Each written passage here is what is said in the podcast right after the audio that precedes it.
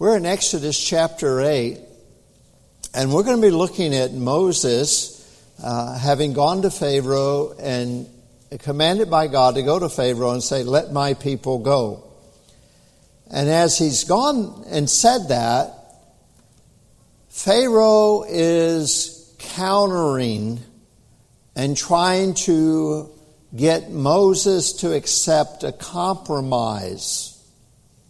Moses goes to him, first of all, and says, "Let my people go, and let us go worship our God, and we're going to go 3 days' journey out into the wilderness and worship our God."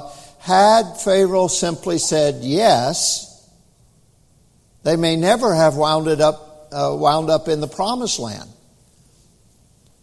because that is all that Moses asked, and it was all he was directed by God to ask for. And we're going to see that, but we're going to see as soon as he asked to go and worship God, that Pharaoh, who is not a worshiper of God, but in fact claims to be the God of Israel, of Egypt, not the Egypt of the Egyptians, not of Israel, and the Pharaoh was the manifestation of Ra, the sun god. So he did not feel like he was God, but he did feel like he was the physical incarnation of the sun god Ra, and that is what every Pharaoh believed.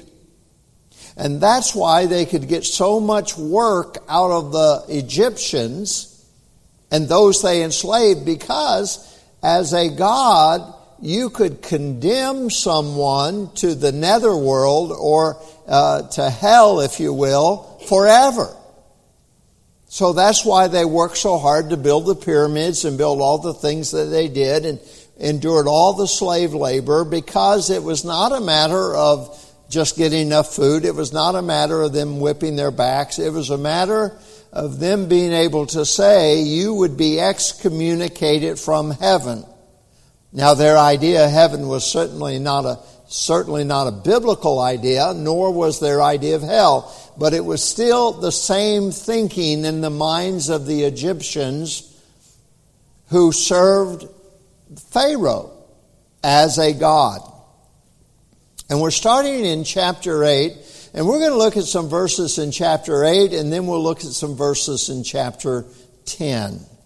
So in chapter 8, we're going to start at verse 25. If you found that, would we stand together if you're able to? Exodus chapter 8, starting in verse 25, and we're going to read down through verse 28.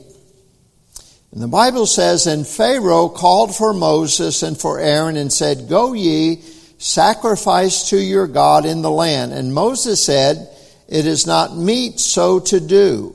For we shall sacrifice the abomination of the Egyptians to the Lord our God.'" Remember that Egyptians hated sheep, and that's what Israelites raised. They were shepherds.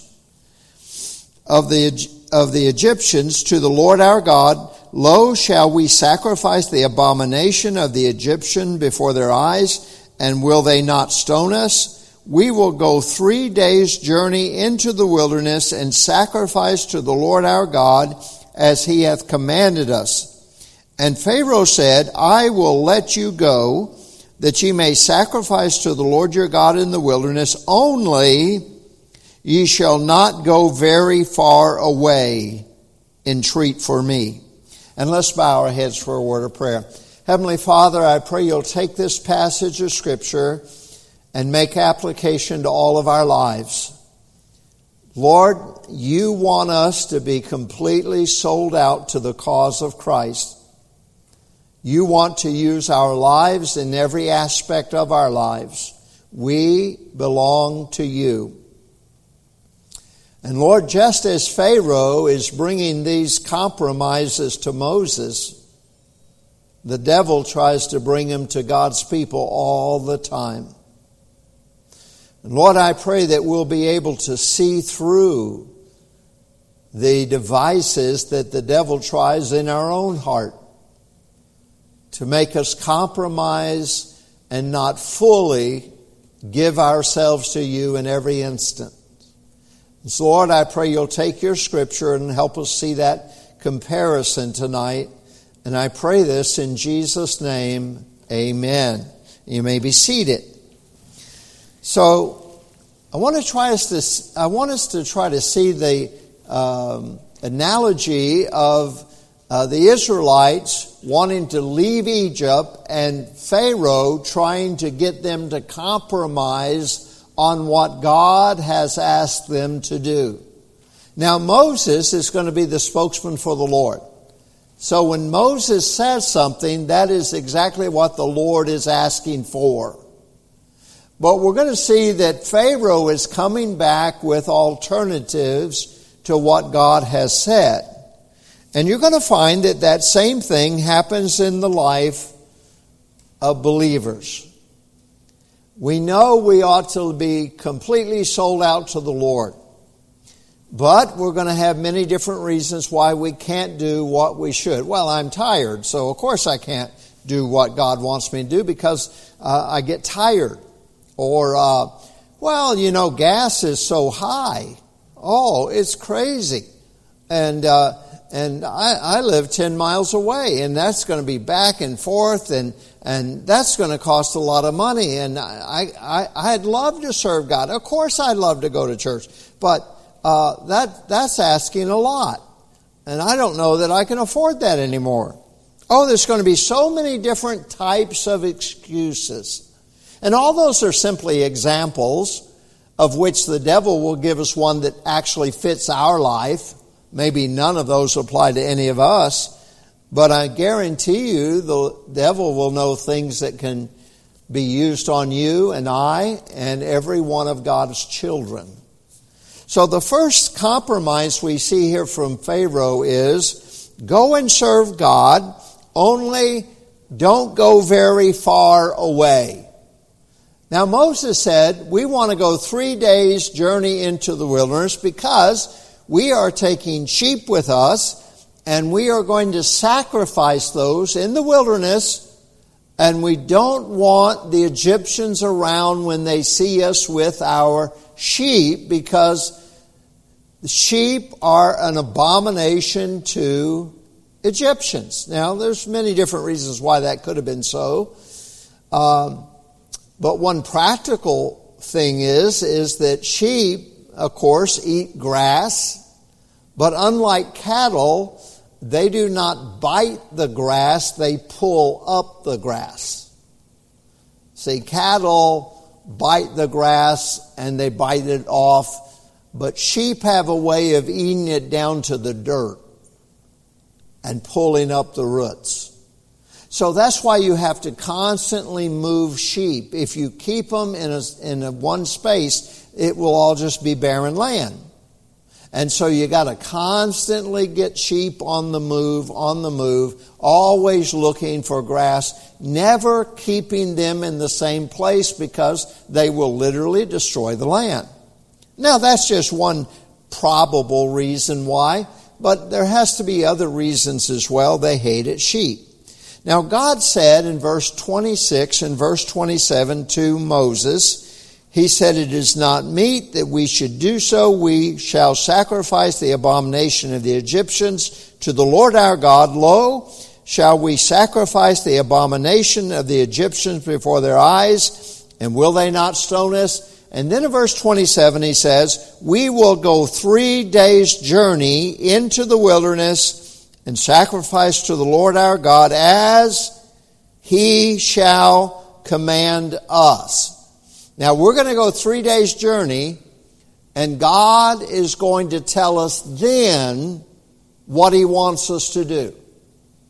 You know, when it comes to having your life sold out for the Lord Jesus Christ, you're going to find that God doesn't say, here's what I want you to do, now I want you sold out. No, he says, I want you sold out to me, and then he gives you his marching orders. See, until the one, he doesn't need the other. Doesn't that make sense? Until we are sold out, until we're willing to do whatever it is God wants us to do, He doesn't give us marching orders other than the general will of God. But He gives us that specific will of God when we get to the place where it's no longer my will be done, but it's thy will be done. And when we get to the place where we lose our will and all we want is God's will, then He finds it's very easy to control us. It's very easy to steer us any direction He wants as long as we are yielded to Him in the first place. So God said, I want you to go 3 days' journey, God's spokesman Moses said. And he says, you can go, but don't go very far. Certainly don't go 3 days' journey. Now, Satan would say, he doesn't mind you serving God. He just doesn't want you to go too far in it. He doesn't mind you going to church, but certainly not Sunday morning, Sunday night, Wednesday night. I mean, that's crazy.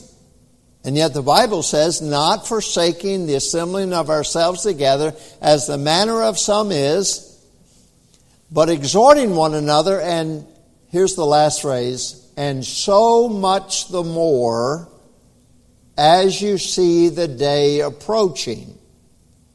Now let me just ask you, what day you think he's talking about, the day approaching? That's the day of the Lord. That's the return of Christ. That's the rapture of the church where Christ comes for His own. Now, maybe you live in this world and you just think, well, I don't think these are the last days. I don't know. I don't think so. Let's see, wars and rumors of wars and famine and all these things. And, well, wait a minute. Maybe these are the last days. We're seeing all those things take place. Pestilence, worldwide pestilence. When you see these things, lift up your eyes, for the Lord's coming is very close. Your redemption draweth nigh.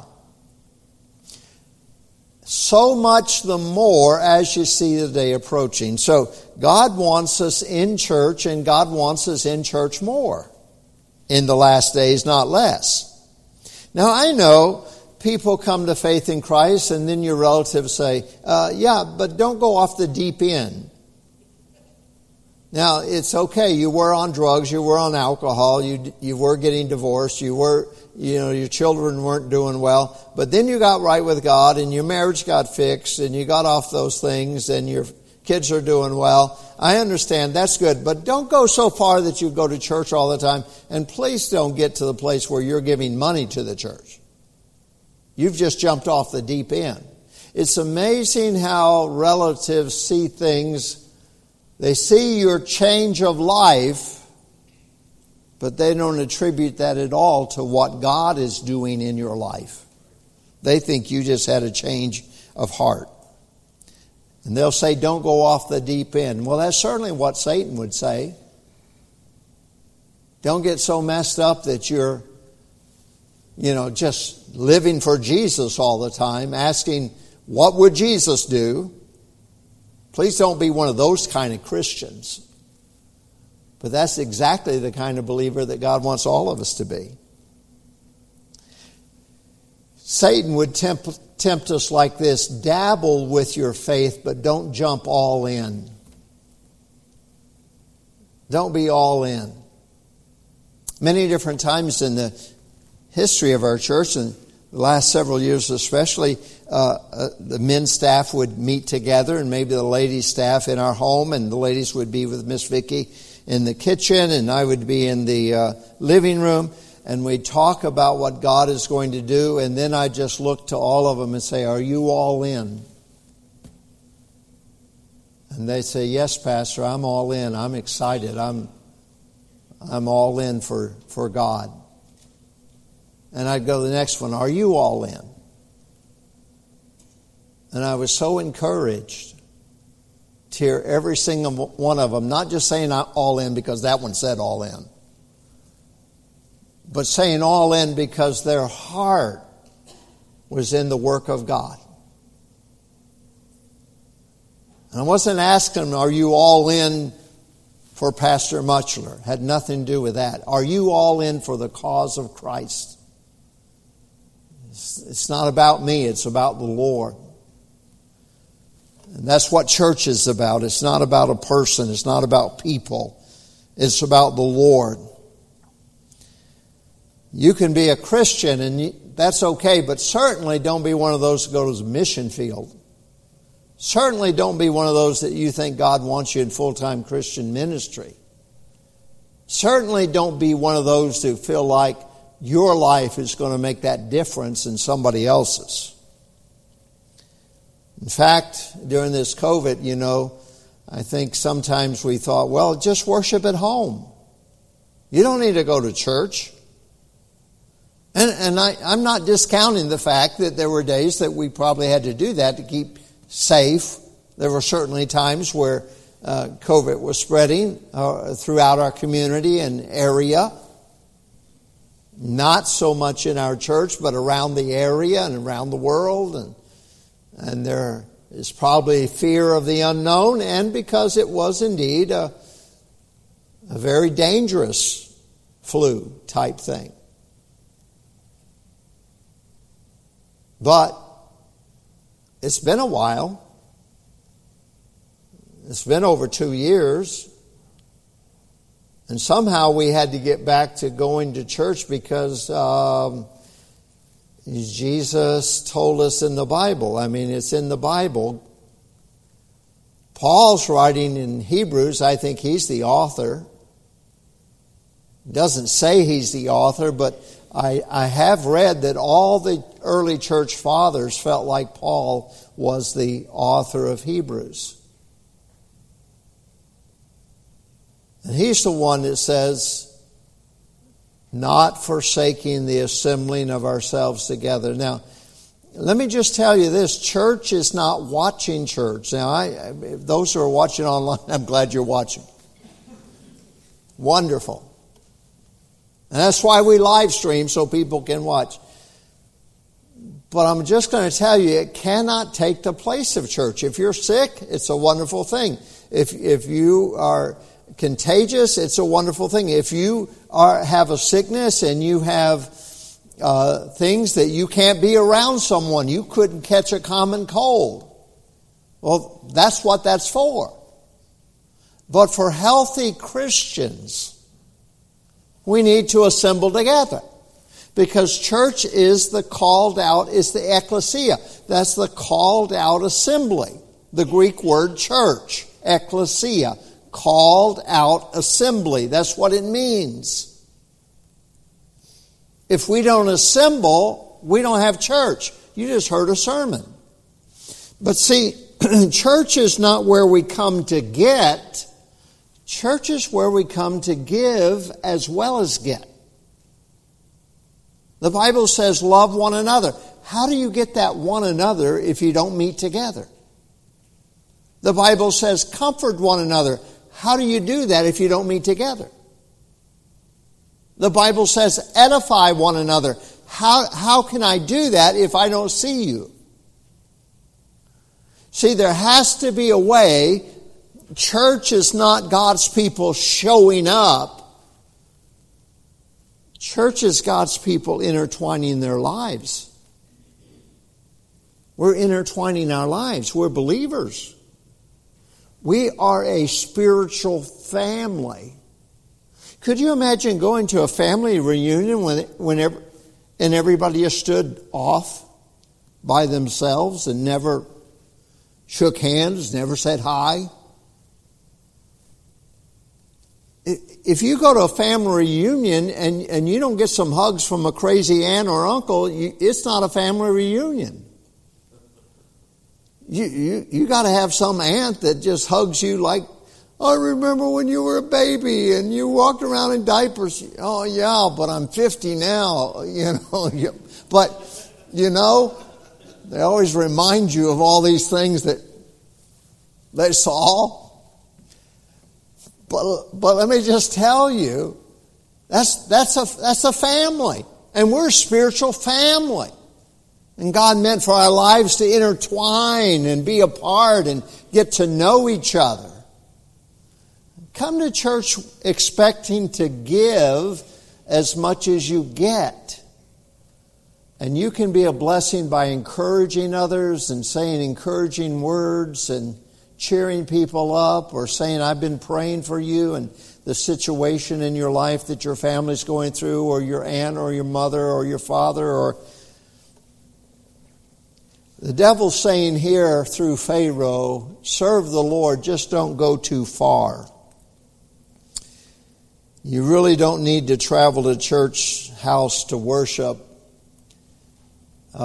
simply because God says to do it. But that's all the reason in the world to do it, is because God said it. Because as believers, we try to base our lives on what the Word of God says. And it says we are to assemble together, and that's why we do.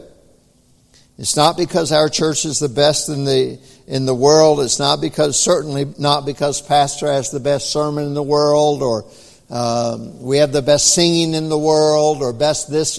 It has nothing to do with that. It's just that every Christian needs to find a local assembly and needs to assemble with believers. Now, I grew up in a church that never had over 60 on a high day, hardly.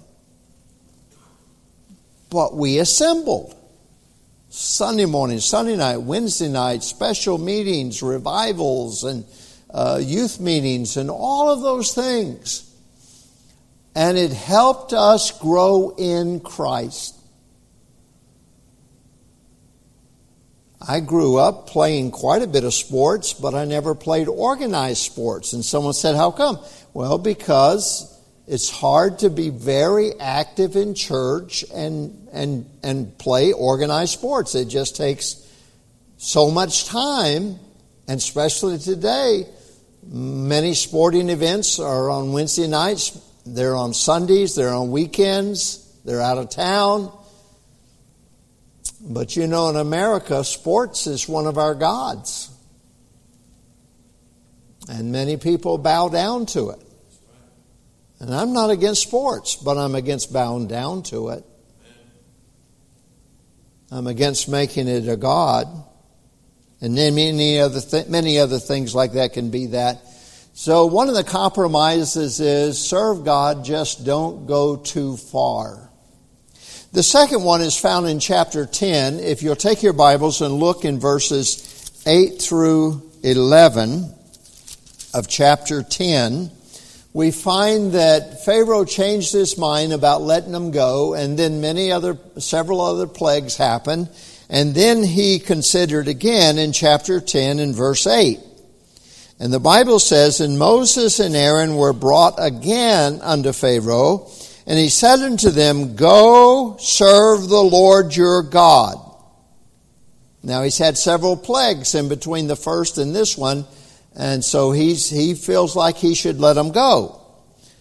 Go serve the Lord your God, but who are they that shall go?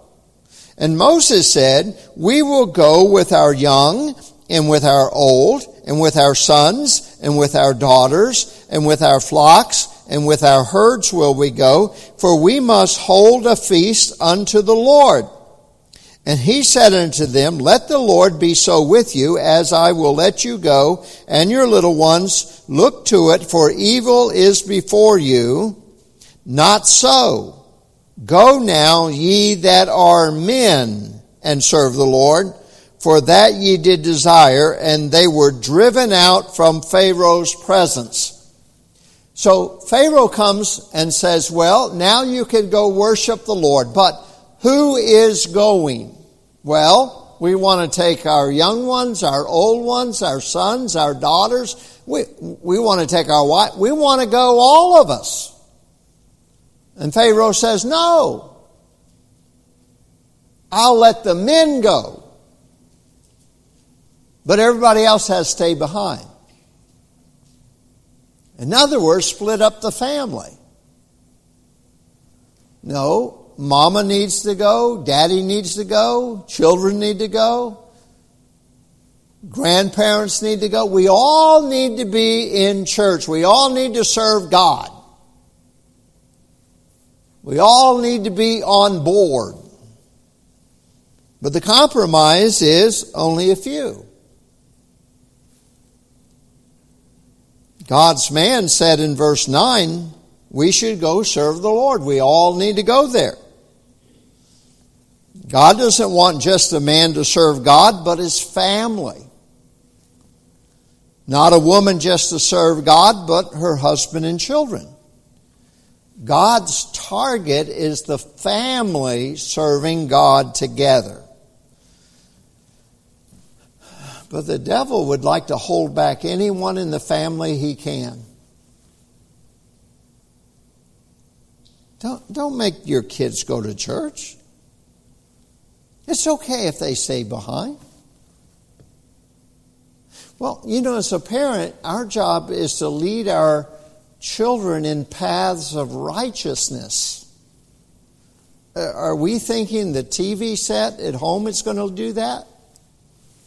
Are we thinking the internet on their laptop or their iPad is going to lead them in steps of righteousness? Well, I guarantee you the teenagers that are up there on the third floor, Brother TJ's preaching from the Bible. He's preaching them about character, about living for God, about yielding their lives to the Lord Jesus Christ. He's teaching them to obey their parents and follow their parents' leadership. He's teaching them practical things like, you know, I know you think your parents don't know much, but think about it. They were teenagers once too. And they know all the things you're going through. And you need to trust them. And you need to follow them. Because they're warning you about things in life and you don't even know the consequences of it. But they do. He's doing everything he can to help your home in helping your teenagers. Over in Awanas, they're teaching them Bible principle, biblical verses, and they're memorizing scripture.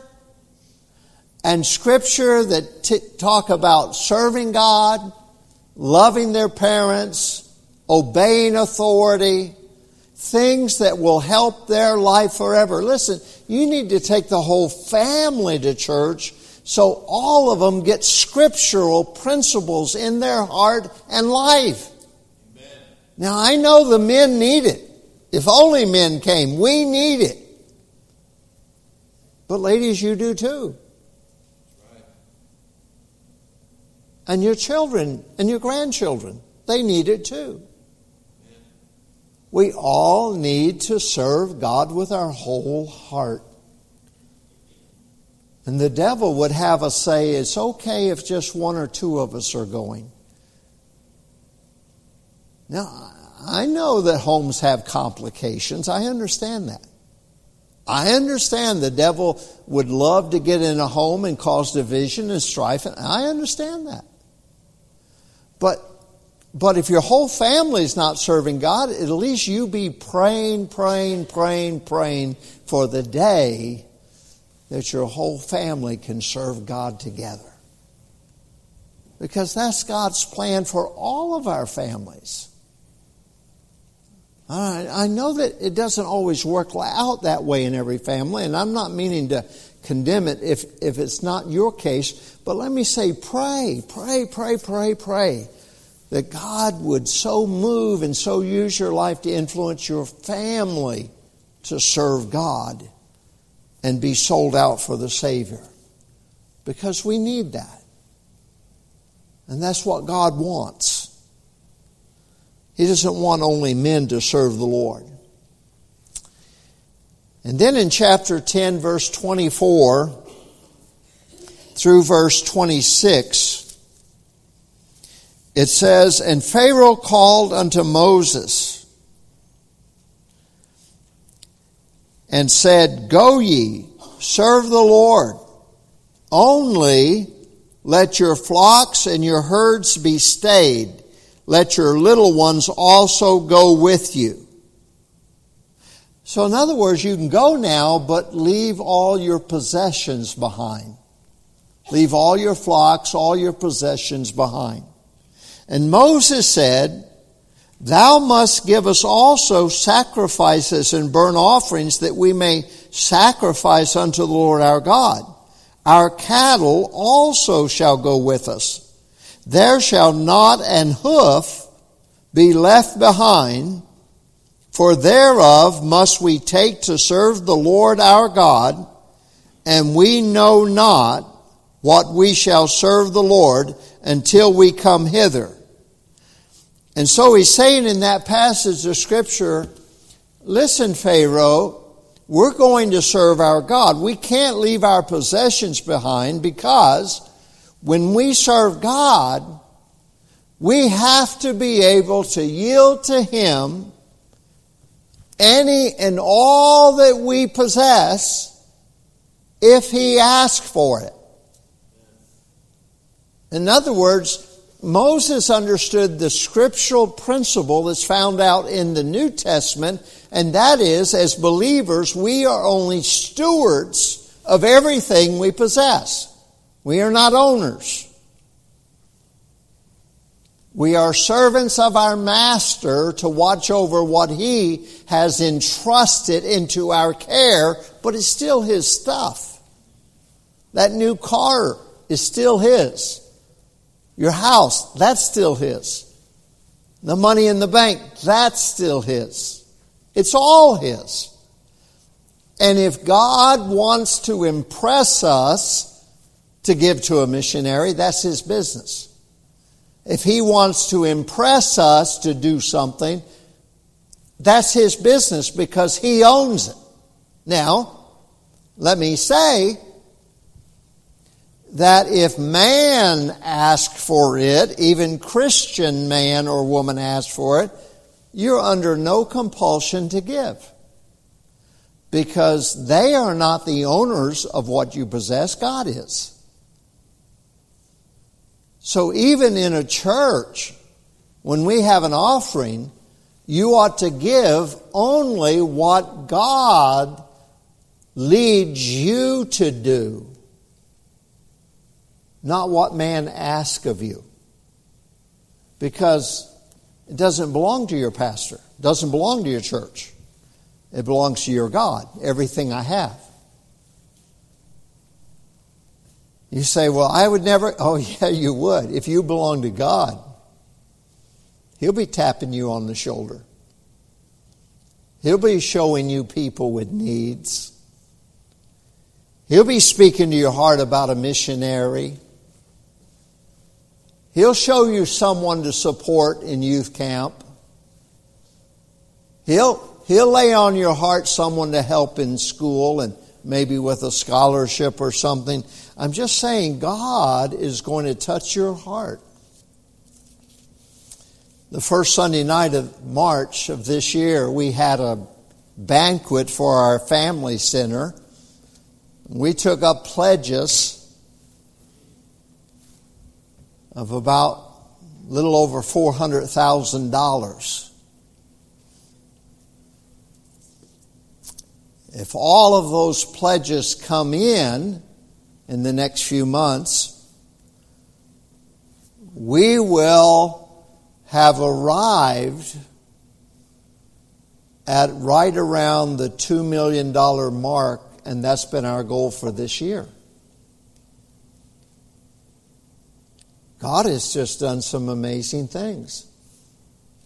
But already, I've been hearing from believers saying, Pastor, I pledged this much, and already God has provided it.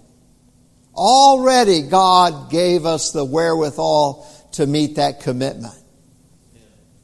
God has a way of using our giving as a way of blessing us, not hurting us.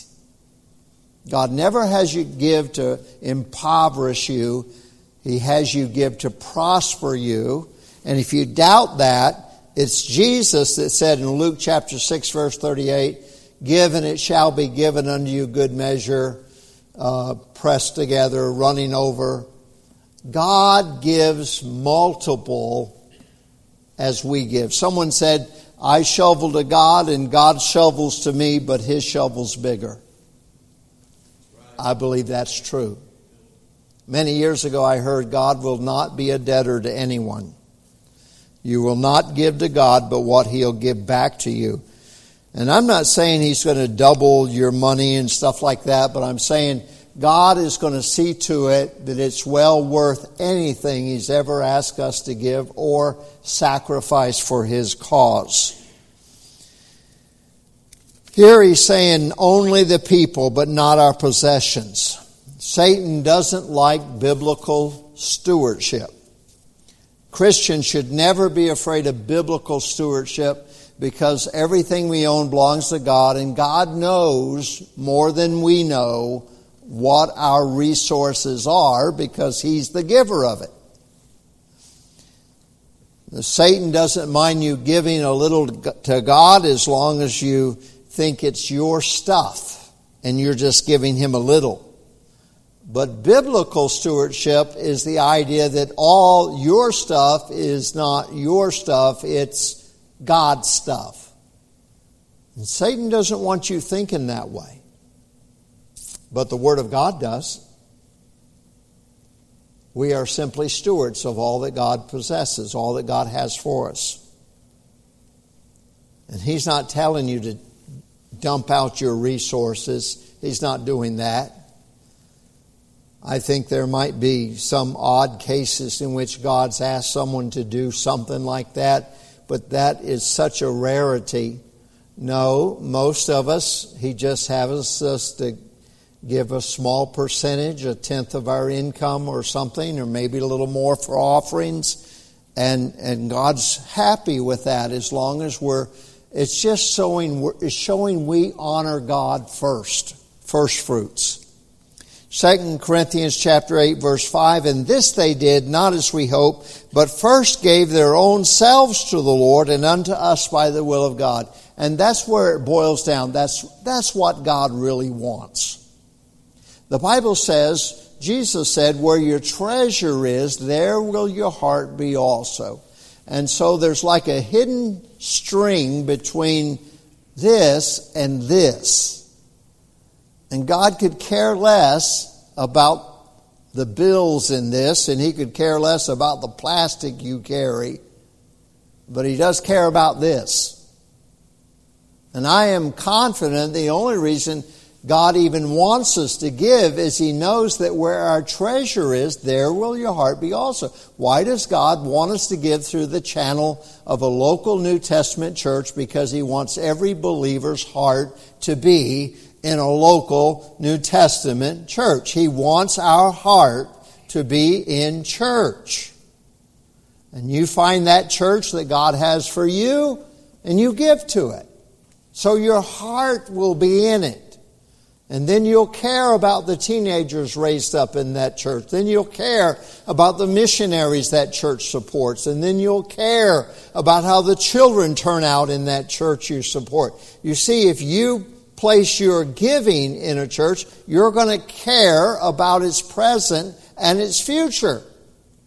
And that's why God says do it. Whether it's in Oregon or Tennessee or Indiana, where I was the last 2 weeks, wherever it is,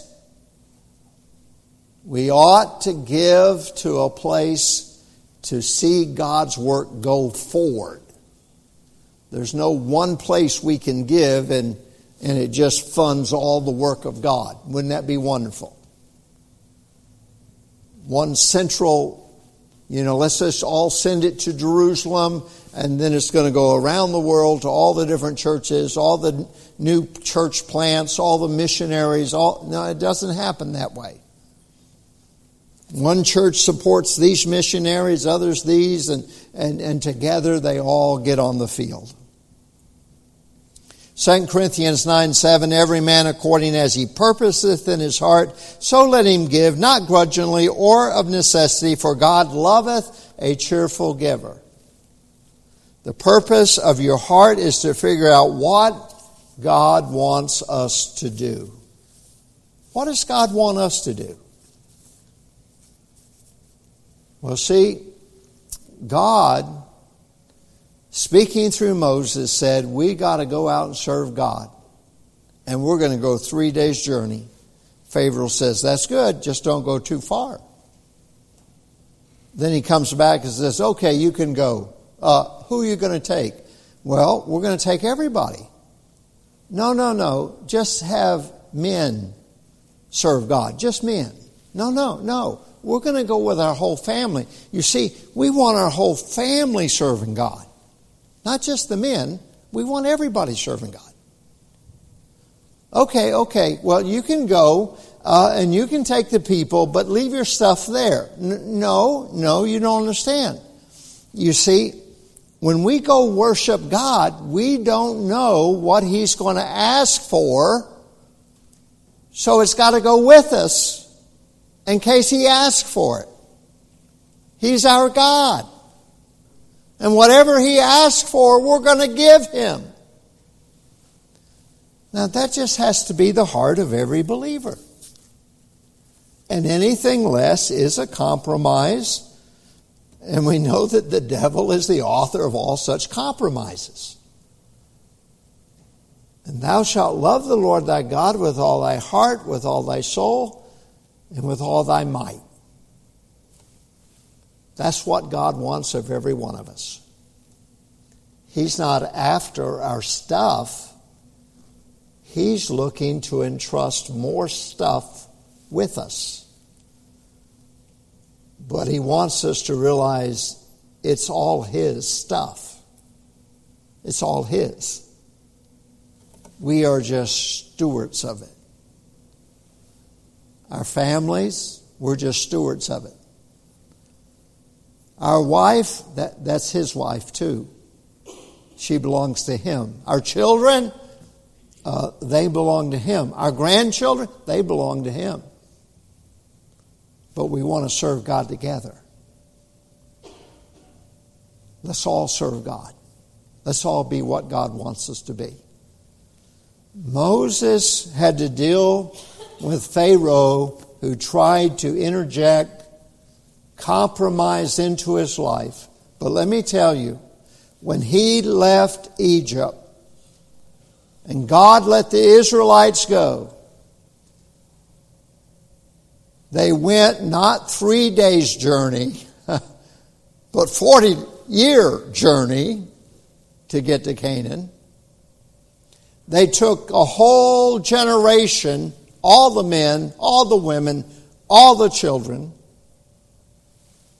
all their animals, all their cattle, all their sheep, everything they owned, and a lot of what the Egyptians owned, because they borrowed all their jewelry and took it with them. And that jewelry would one day be melted down to build the things overlaid with gold in the tabernacle in the wilderness. God had a reason for everything He did. And we can trust Him with our lives as well. Let's bow our heads for a word of prayer. Heads are bowed and eyes are closed. Let God speak to your life and my life. God's not trying to get from us. He's trying to give to us. But He wants us to have a pure heart. He wants us to be wholehearted in serving Him. Just a moment, we're going to have a prayer. Then we're going to stand. Music will play. And I want you to let God speak to your heart. And ask yourself, does God have my whole heart? My whole heart. Heavenly Father, I pray You'll speak to all of our hearts, Lord. I want to ask myself that same question. Do You have my whole heart? And Lord, I want You to search me. I want to come up with the right answer. And I hope it's an answer that's pleasing to You. And Lord, I pray that all of us as Christians could search our own heart on that as well. And I pray this in Jesus' name. Amen. Let's all stand to our feet. And will you talk to the Lord? And ask Him about your heart and what it is that God has for your life.